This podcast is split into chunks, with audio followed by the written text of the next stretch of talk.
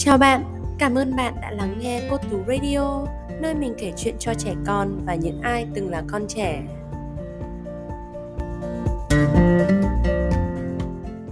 Ngày này ngày nay là series truyện cổ tích được cải biên bởi Tú Anh Hoàng. Câu chuyện ngày hôm nay là nàng Bạch Tuyết và bảy người lùn. Ngày này ngày nay, đang giữa mùa đông, hoa tuyết như những lông chim bay khắp bầu trời.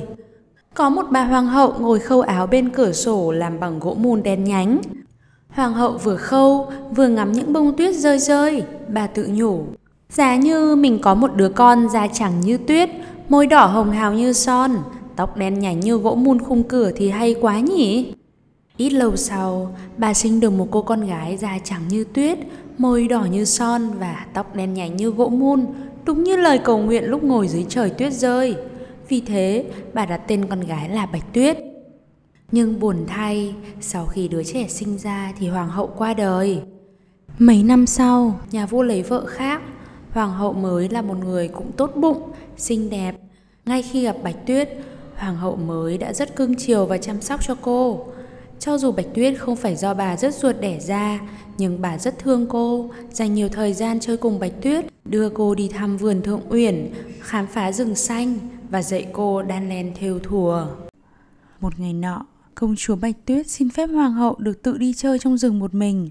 Hoàng hậu dặn dò, con yêu, con đi chơi vui vẻ, nhớ phải luôn giữ phép lịch sự, tôn trọng mọi người và nhớ phải biết tự bảo vệ mình đấy nhá.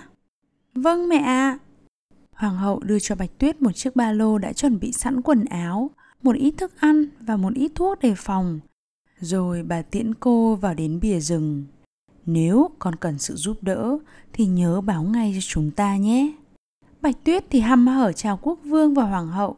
Đến khi bóng nàng khuất dần, họ mới trở vào hoàng cung. Ta lo lắng cho Bạch Tuyết.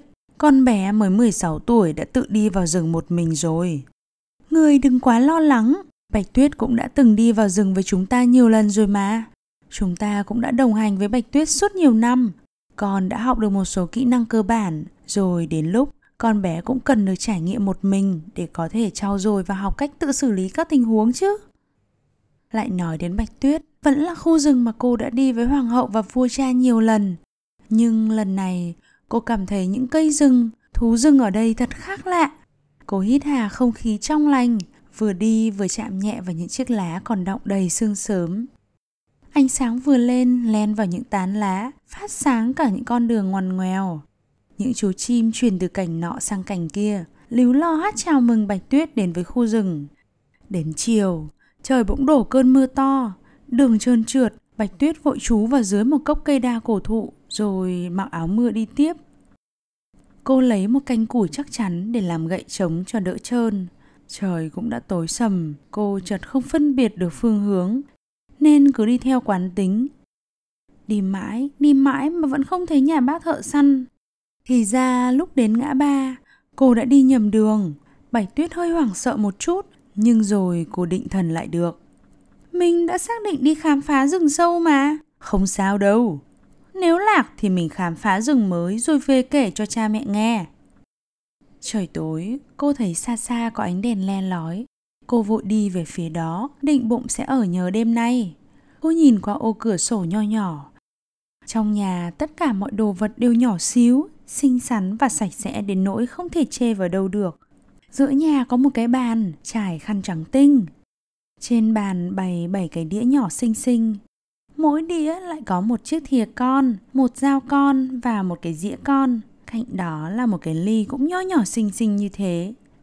Sát hai bên tường kê bảy chiếc giường nhỏ nối tiếp nhau, giường nào cũng phủ khăn trắng như tuyết. Cô thầm nghĩ, sao nhà này cái gì cũng bé hơn bình thường vậy nhỉ?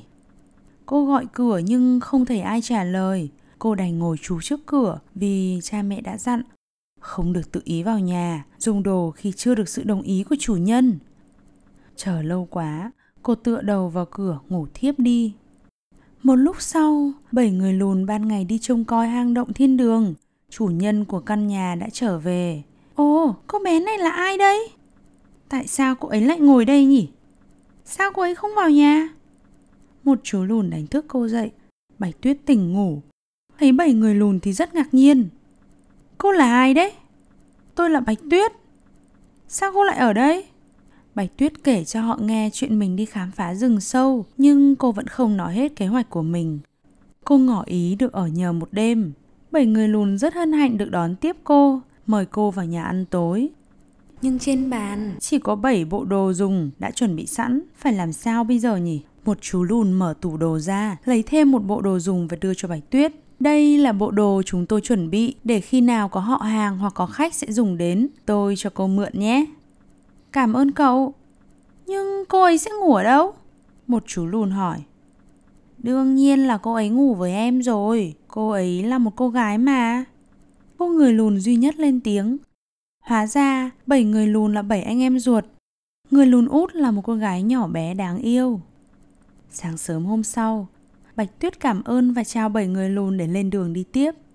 Cô tặng lại cho họ bảy chiếc vòng tay bằng cỏ. Cô đã kịp đàn lúc trước khi đi ngủ.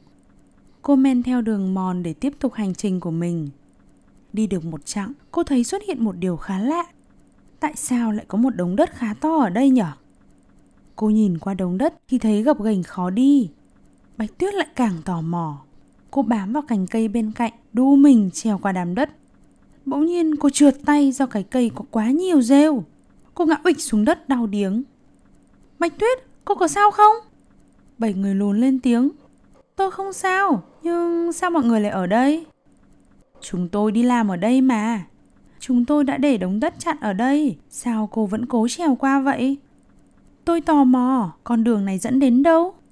Sao mọi người lại phải chặn đường lại? Đây là đường đến động thiên đường, nhưng đường đi nguy hiểm lắm. Nơi đó đẹp lắm, nên chúng tôi đã đặt tên nó là thiên đường đấy. Chúng tôi chặn đường vì muốn bảo vệ loài chim én đang làm tổ trong đó. Sợ những người thợ săn đến sẽ làm cho chim én không còn chỗ trú mà bay đi mất. Có thể dẫn tôi cùng đi được không? Bạch Tuyết hỏi. Được thôi. Đi thêm vài dặm, Bạch Tuyết thấy một cái hang động hiện ra trước mặt. Cửa hàng rất rộng, ánh sáng có thể chiếu tít vào sâu bên trong, tạo thành luồng sáng huyên ảo đầy ma mị. Men theo lòng hang là một dòng suối xanh ngắt, cộng thêm ánh sáng chiếu rọi từ giếng trời trên trần hang làm cảnh vật càng thêm lung linh. Bạch Tuyết không khỏi tráng ngợp bởi cảnh tượng trước mắt mà thốt lên rằng Wow, hùng vĩ quá! Tại sao tạo hóa có thể ban tặng cho thiên nhiên một vẻ đẹp huyền ảo như vậy được chứ? Trước đây, tôi cứ nghĩ hoàng cung của mình đã là một công trình tuyệt đẹp rồi. Con người quả thực quá nhỏ bé trước vẻ đẹp này. Tôi muốn chia sẻ nó cho vua cha, hoàng hậu và những người dân trong phương quốc của tôi cùng chiêm ngưỡng. Tôi hứa sẽ bảo vệ hang, bảo vệ én có được không? Vậy chúng ta hãy cùng xây dựng chương trình để mọi người cùng được khám phá thiên đường mà vẫn giữ được vẻ đẹp hoang sơ của thiên nhiên cũng như không làm ảnh hưởng đến cuộc sống của muông thú trong rừng. Nhất định rồi. Sau đó, Bạch Tuyết trở về hoàng cung, kể hết tất cả những chuyện cô gặp trên đường cho vua cha và mẫu hậu nghe. Quốc vương và hoàng hậu mừng mừng tủi tủi gặp lại con gái. Không ngờ, chỉ sau một chuyến đi, cô đã trưởng thành lên nhiều như vậy. Họ cùng với bảy người lùn mở ra hành trình khám phá hang động thiên đường để tất cả thần dân trong vương quốc, ai muốn chiêm ngưỡng vẻ đẹp kỳ vị ấy cũng có thể trải nghiệm một cách an toàn và cùng nhau bảo tồn thiên nhiên tươi đẹp. 3 phút suy ngẫm cùng cô Tú. Nhà vua lo lắng vì Bạch Tuyết còn ít tuổi đã đi khám phá rừng xanh một mình. Hoàng hậu thì nói cô đã có thể tự đi được rồi.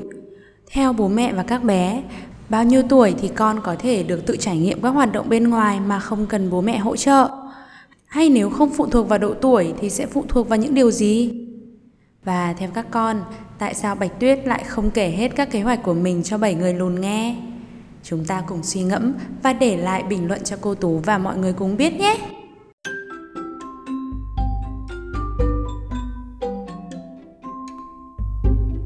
Nhưng đứa trẻ cần chuyện cổ tích để làm giàu tâm hồn và cũng cần những mẩu chuyện thực tế gần gũi cuộc sống hiện đại.